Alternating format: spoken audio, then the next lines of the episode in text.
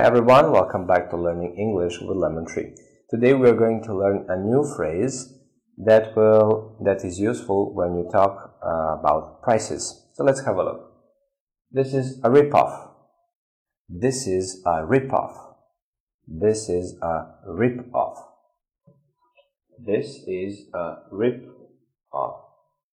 So this phrase here, rip-off, or the entire phrase, this is a rip-off, it means something is more expensive than it should be.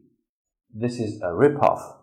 So, for example, if you want to buy a watch, maybe, or some shoes, then you see a certain price and you think they the shoes shouldn't be that expensive, you will say, mm, this is a rip-off.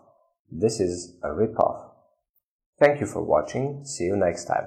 Bye.